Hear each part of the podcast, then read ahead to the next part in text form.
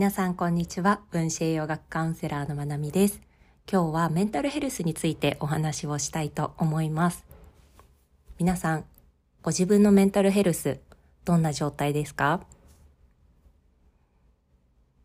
普段どれぐらい関心を持って自分のメンタルケアできていますか？私はここ最近数ヶ月は自分のメンタルヘルスの向上を第一優先として生活をしています。私は時々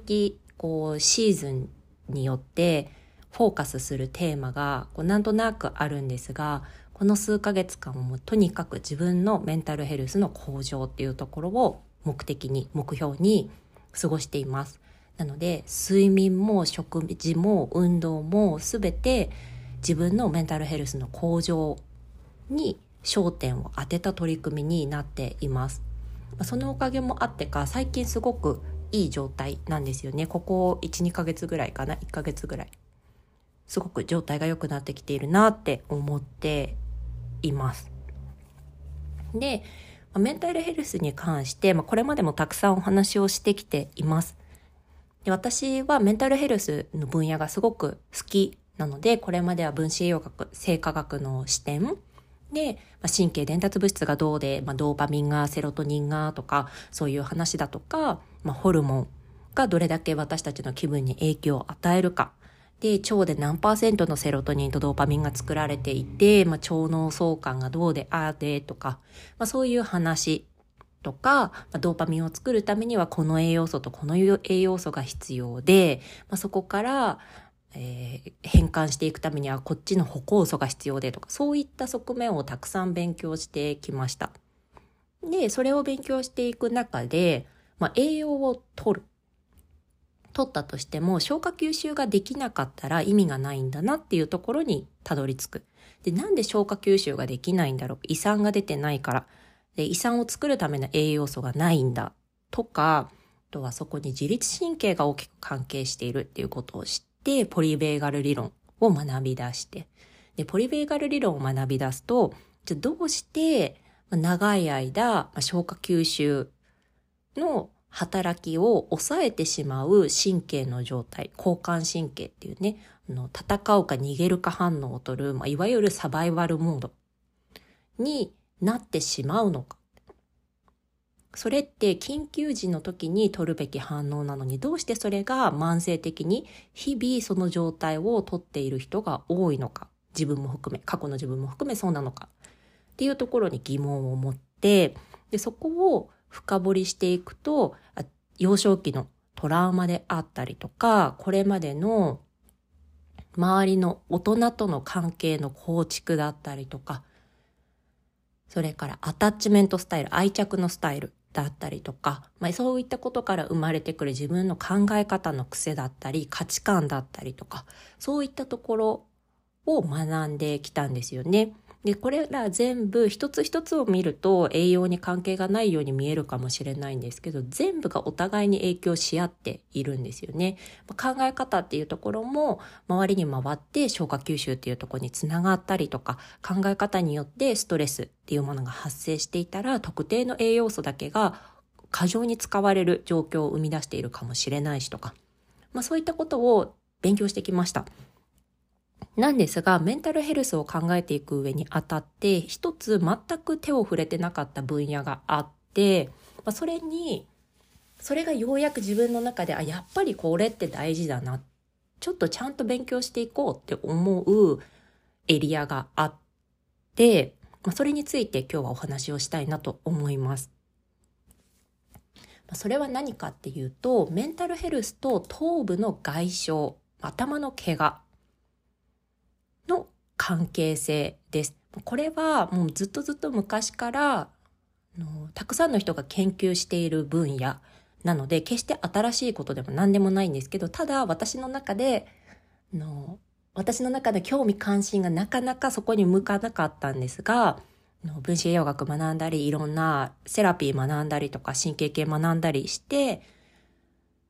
脳のダメージとメンタルヘルスの関係をしっかり学びたいなって最近思い始めました。この頭部外傷っていうのは、のメディカルの世界では TBI、英語の大文字で TBI って表記されることがあります。それは Traumatic Brain Injury、頭部外傷の頭文字なんですね。で、のこの頭へのダメージ、脳へのダメージとメンタルヘルスの関係って、まあ、いろんなところで話されているんですけど、なかなか自分の中でこうクリックしなくて。でどうしてこれが最近になって興味を持ち出したかっていうところも含めて今日シェアしていきたいなと思います。始まりは約2年前、ちょうど私がアメリカに来た頃なんですが、ネットフリックスのドキュメンタリー番組を見ました。それは、ね、なんてタイトルだったかな？えっ、ー、と、キラーインサイドっていうタイトルです。2020年に出たドキュメンタリー番組で、キラーインサイド、The Mind of Aaron Hernandez っていうタイトルです。まあ、簡単にストーリーをお話しながら、まあ、どうしてこのドキュメンタリーが私にこのエリアをもっと勉あの勉強したいな、ちゃんと勉強したいなって思わせたのかっていうところを話していこうと思うので、まあ、何にも内容を知らずにこのドキュメンタリー見たいなっていう人は30秒とか1分ぐらい飛ばしてもらえたらと思います。でそして、このストーリーは、生死に関わることだったり、殺人に関わることっていうのが含まれているので、そういったことにトリガーされやすい人も同じく30秒から1分ぐらい飛ばしてもらえたらと思います。このキラーインサイドっていうのは誰のドキュメンタリーかっていうと、フットボール選手、アメリカのアメフトですね、のフットボール選手のアーロン選手のドキュメンタリーになります。彼はトップアスリートとして活躍をしていたんだけれども、ある日、殺人の疑いで逮捕されます。で、逮捕されて、最終的には刑務所の自分の部屋でベッドシーツを使って自殺をするっていう生涯を終える、終えた選手なんですが、そのトップアスリートから自殺で一生を終えるまで、どういったことが影響していたのか、まあ、チームのメンバーだったりとか、友人だったり家族だったりにインタビューをしながらこのドキュメンタリーっていうのは構成されているんですね。で、その中でも触れられていたんですが、フットボール選手ってものすごい体へのダメージを受けます。で私はフットボール全然詳しくなくて、のアメリカってフットボール人気すごいんですよ。すごいんですけど、私は全然未だにルールもちゃんと分かってないような状態だし、あの有名な選手がどのチームかもよく分かってないしっていう感じです。なんですが、そんな素人でも分かるぐらい危険なスポーツなんですね。で、毎週日曜日にフットボールって行われるんですが、シーズン内だと、毎週この人たちは交通事故に遭ってるんじゃないかっていうぐらいタックルを受けて、もちろんヘルメットをかぶって、プロテクションつけてるんですけど、それでもものすごい衝撃を受けているっていうことがわかります。で、このドキュメンタリーの中で、まあ、そういった頭部へのダメージ、脳へのダメージとメンタルヘルスっていうところにも触れられていました。で、まあそれが一番最初のきっかけで、でもその時はそんなに私の興味関心っていうのは高まらず、あ、でもやっぱり脳へのダメージとメンタルヘルスって影響強いんだなって思ったぐらいだったんです。で、今年に入ってもう一本ドキュメンタリーを見たんですね。それもフットボール選手のドキュメンタリーで、私結構スポーツ選手のドキュメンタリーって好きなんですね。で、特にアメフトのスポーツ自体はそんなに興味がなかったとしても、彼らって収入がものすごく高いので、トップアスリートだと。で、特に今回見ているドキュメンタリーのタイトルは、クォーターバックっていうね、のタイトルなんですが、アメフトの中でも最も重要なポジションってされているクォーターバック。そのポジション、3人の選手を追っていく、シーズン中追っていくドキュメンタリーになっています。で、まあ、クォーターバックっていい選手ほど収入が高くって、まあ、収入があるトップアスリートのやる体だったりメンタルのメンテナンス方法っていうのがすごく私は興味があるので、もうそういったドキュメンタリーの中で見れるのがすごく面白いんですね。だし、のトップアスリートってやっぱりかっこいいですよね。私も真剣にスポーツをやっていた時期があるので、そういうちょっと熱いところとか惹かれたりはします。で、まあそのドキュメンタリーを見ていて、やっぱり脳へのダメージってものすごく大きいっていうことを改めて感じました。で、そういった時期と、まあ、その他、まあ、メンタルヘルスに関して普段から興味があるから、いろんな先生たちのいろんなリソースから学んでいったときに、頭へのダメージとメンタルヘルスの関わりって私が思っている以上にめちゃめちゃ大きいかもしれないっていうことに気がつき始めました。ね、こんなの新しくも何ともなくても多くの人が頭への怪我、脳へのダメージとメンタルヘルスって関係あるよって、だから頭は大事だよ、脳は大事だよっていうことをずっとずっと言ってるんだけれども、それがやっぱり自分の中のタイミングっていうものがある。だなって思ったんですが、まあ今回私はそれが自分の中にすごく腑に落ちてきて、で、さらに力を入れていろんな先生の、特に脳関係のドクターたちのリソースから学んでいくんですが、今もその最中なんですけど、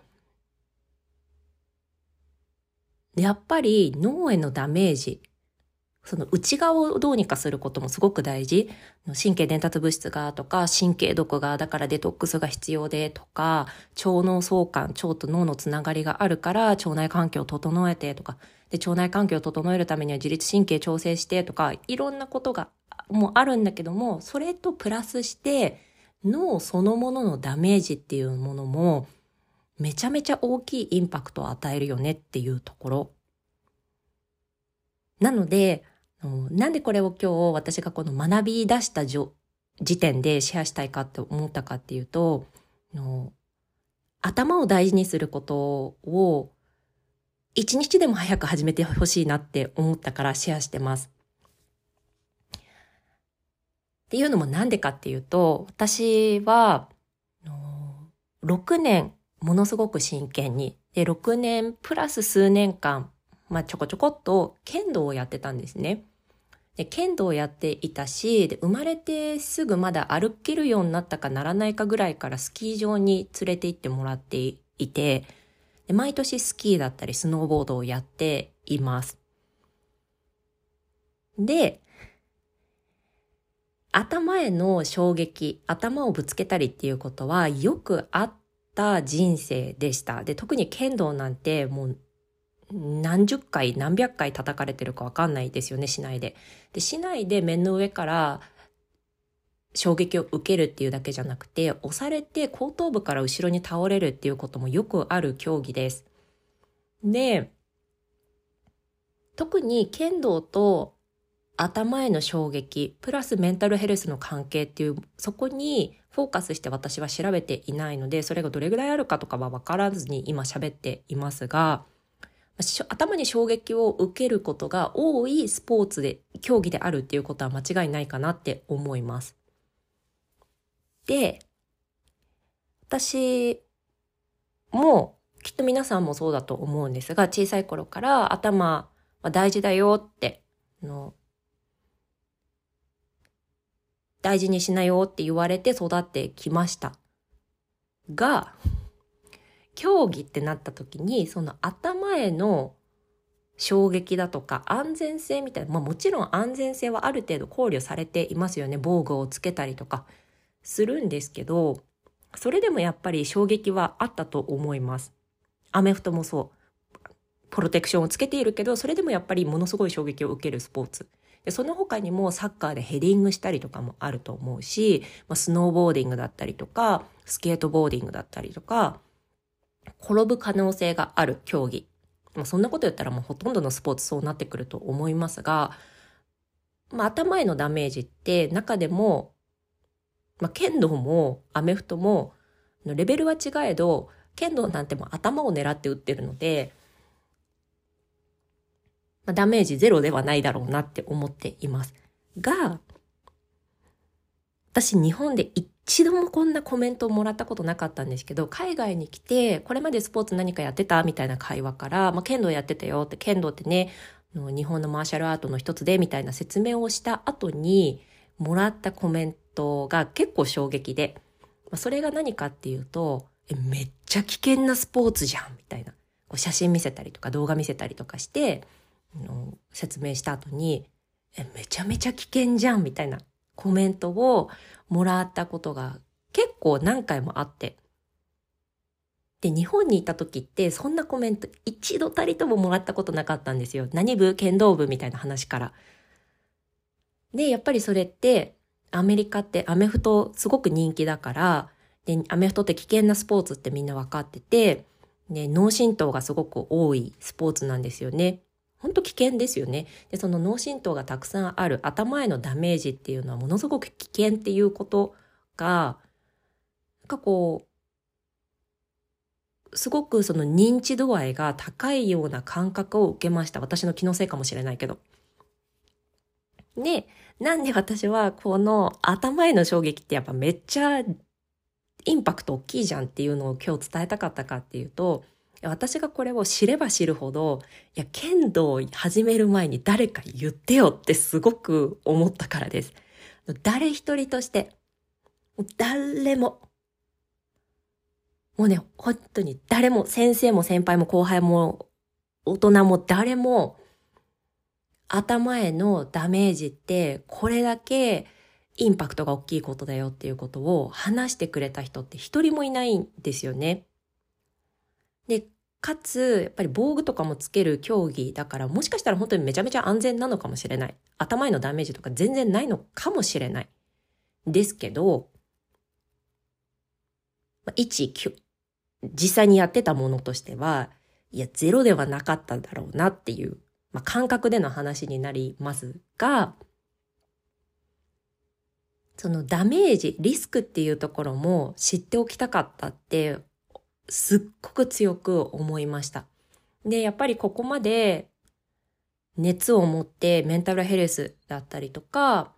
ま、ウェルビーイングっていうところ、自分のフィジカル的な健康、メンタル的な健康っていうところに興味を持って勉強していく中で、そこの視点に全く興味を持ってなかったっていうのもそうだけど、なんかそこを本当に、そこを誰か教えて、それを教えてくれて知った上で選択をしたかったなっていうふうにすごく思いました。それは自分の、もちろん、無知が招いたことだし、だからこそ、お子さんがいる方もそうだし、皆さん、ご自身もそうだし、頭の怪我ってめっちゃ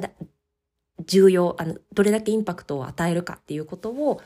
ちょっとでも早くシェアしたいなって思ったので、今日話している次第です。そう。あの、本当に頭って大事だなって思います。どれだけ大事かっていう、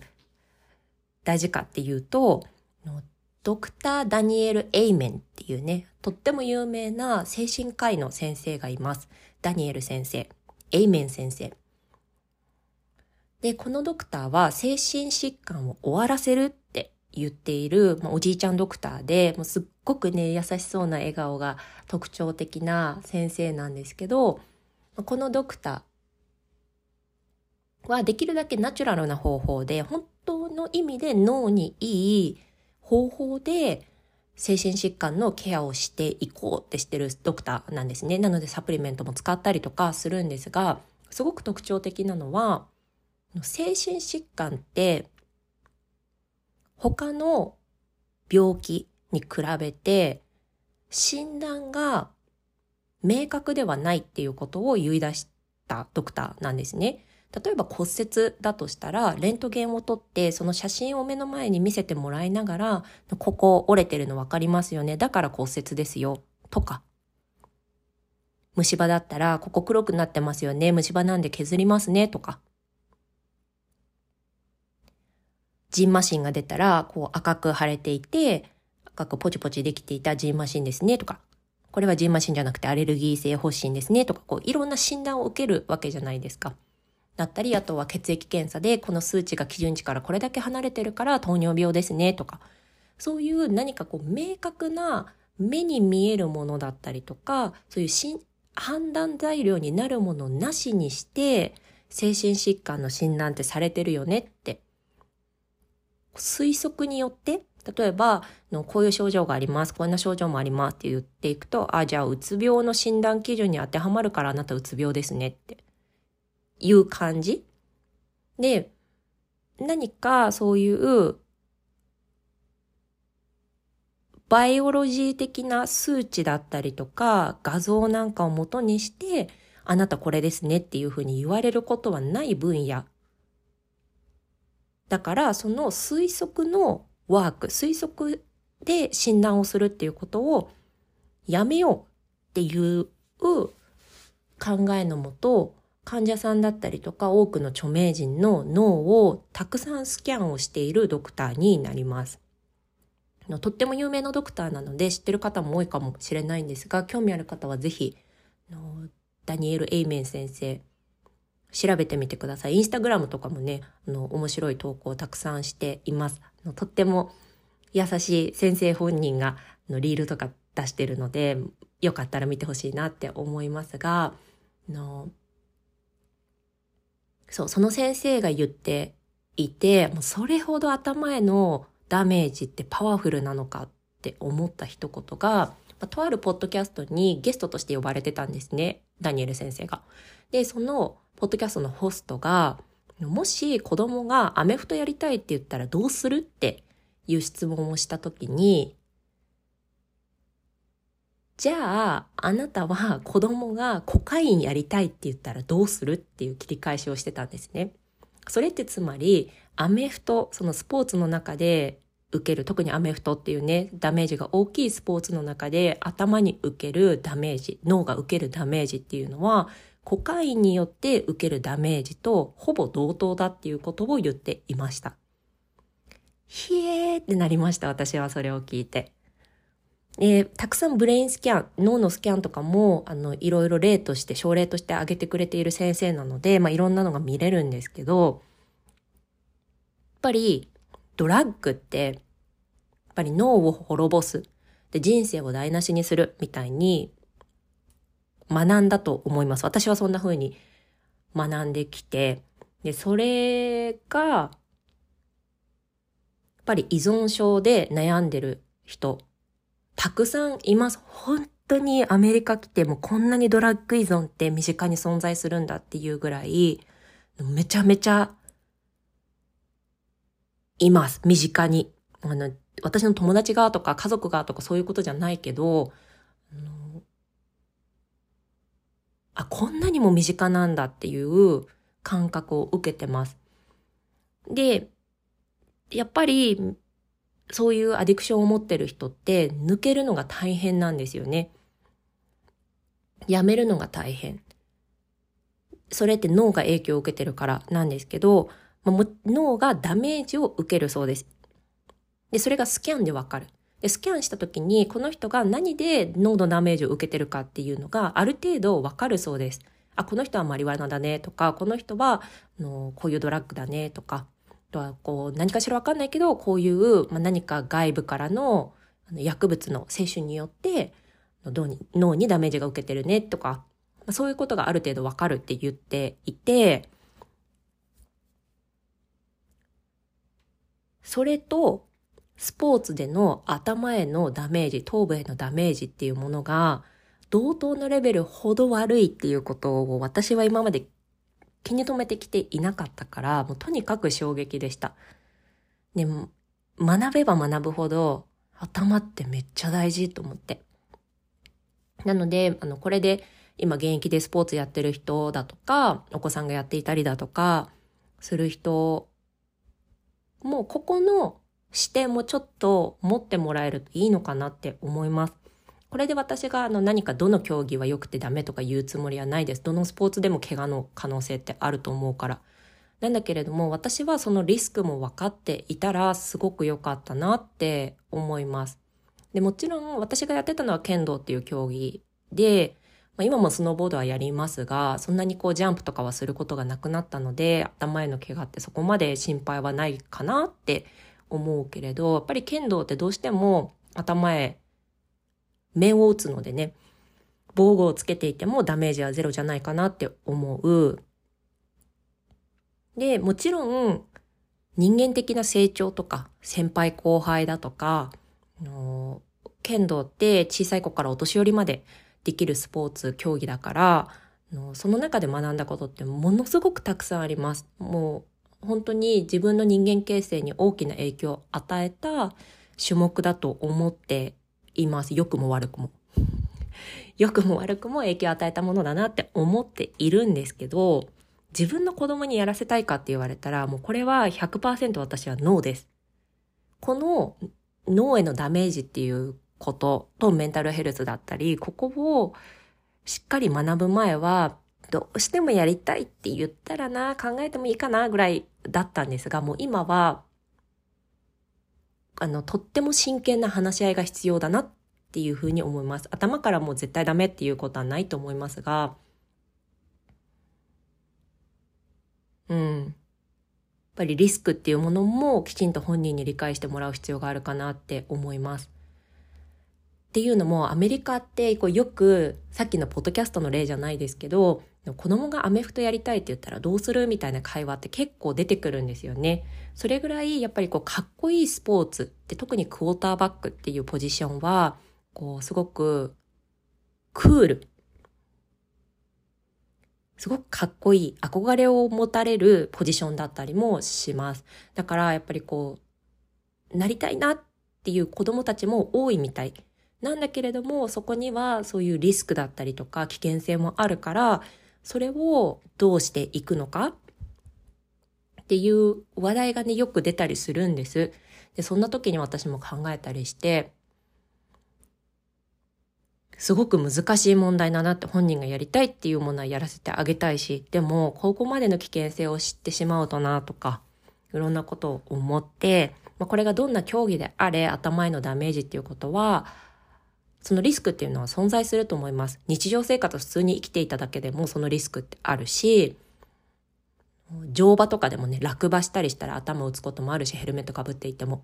あとは交通事故で頭へのダメージっていうこともあるし、自転車での事故だってそうだし、普通にね、歩いていて転んで頭を打つとか、そういうことだってあると思います。なんだけど、どんな理由であれ、頭へのダメージっていうものは最小限に抑えられるなら、それに越したことはないなっていうことを強くお話、お伝えしたいなと思いました。まあね、それぐらいインパクトがあるっていうことを知って、私もまだまだこの分野はこれからたくさん学んでいきますが、これはね、私だけが自分の中に腑に落ちてくるのに時間がかかって、もう聞いてくださっている皆さんは、いやいや、そんなの当然でしょって言って、いや、だからうちの、うちの子は、の頭にダメージ与えるようなスポーツしてませんよとか、私自身もすごく気をつけてきましたよとか、そうだといいなって思ってます。っていうぐらい、私は本当に剣道を通して学んだこともたくさんあるんだけれども、そっかってそこの側面全く知らなかったし、もう誰一人としてそんなリスクを話してくれた大人はいなかったんですよね。そう。で、アメリカに来てから、まあ今はね、家族って言える存在だったりとか、友人がいたりとかしますが、最初の頃はなかなか人付き合いっていうものを新しく作っていくところに、難しさを感じていて、じゃあずっとやっていた剣道をまたやろうかなって思った時期もあったんです。私が住んでるところから2時間ぐらい行くと日本人が多く住んでいる地域があってそこに結構有名な道場があるんですね。なのでそこに週1回とか通おうかな人付き合い作るためにとか思ってたんです。でも今はもう剣道はもう見るだけでいいやってもうあの後輩たちの活躍を遠くから見守るだけでいいかなって思いに至りました。で、これを聞いてる方にも剣道良くないよって言ってるわけでもなくて、アメフトやるなって言ってるわけでもなくて、ただそういうリスクもあるっていうことを十分理解した上で選択をしていくっていうことが大事なのかなって思いました。で、そう。で、この脳って、この外側からの衝撃ももちろんだし、内側からものダメージっていうものを受けてるんですよね。神経毒だとか重金属だとか、そういったものでも影響を受けているから、コントロールできるところ、ダメージを減らせるものっていうのは積極的に減らすに限るなっていうことを改めて思いました。なので、ちょっと今回はね、これまでのにはなかった私の中では新しい視点になるのでシェアしてみましたが皆さん聞いてみてどうですか？あんまりしっくりこない方ももしかしたらいるかもしれないんですけど、ね、普通に生活をしていたら特にスポーツとかせずに生活をしていたらそんなに頭に衝撃を受けるっていうことはないかもしれないんですけどこれまで過去に階段から落ちてとか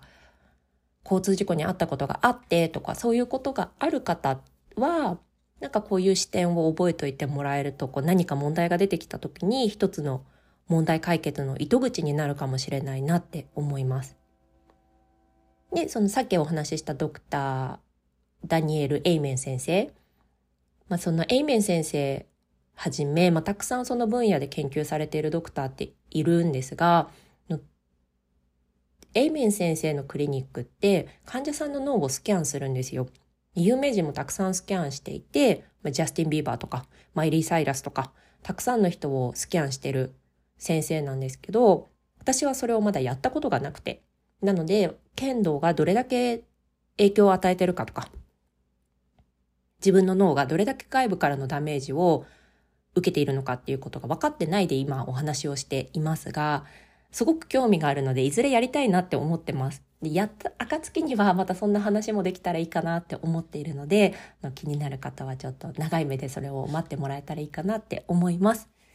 はい。今日はこんな感じでちょっといつも今までの視点とはちょっと違う角度からお話をしてみました。ぜひ感想とか質問とかあればお便りフォームから送っていただけたら嬉しいです。インスタの DM でも大丈夫です。よかったら感想お待ちしてます。今日も最後まで聞いてくださってありがとうございます。皆さん良い一日をお過ごしください。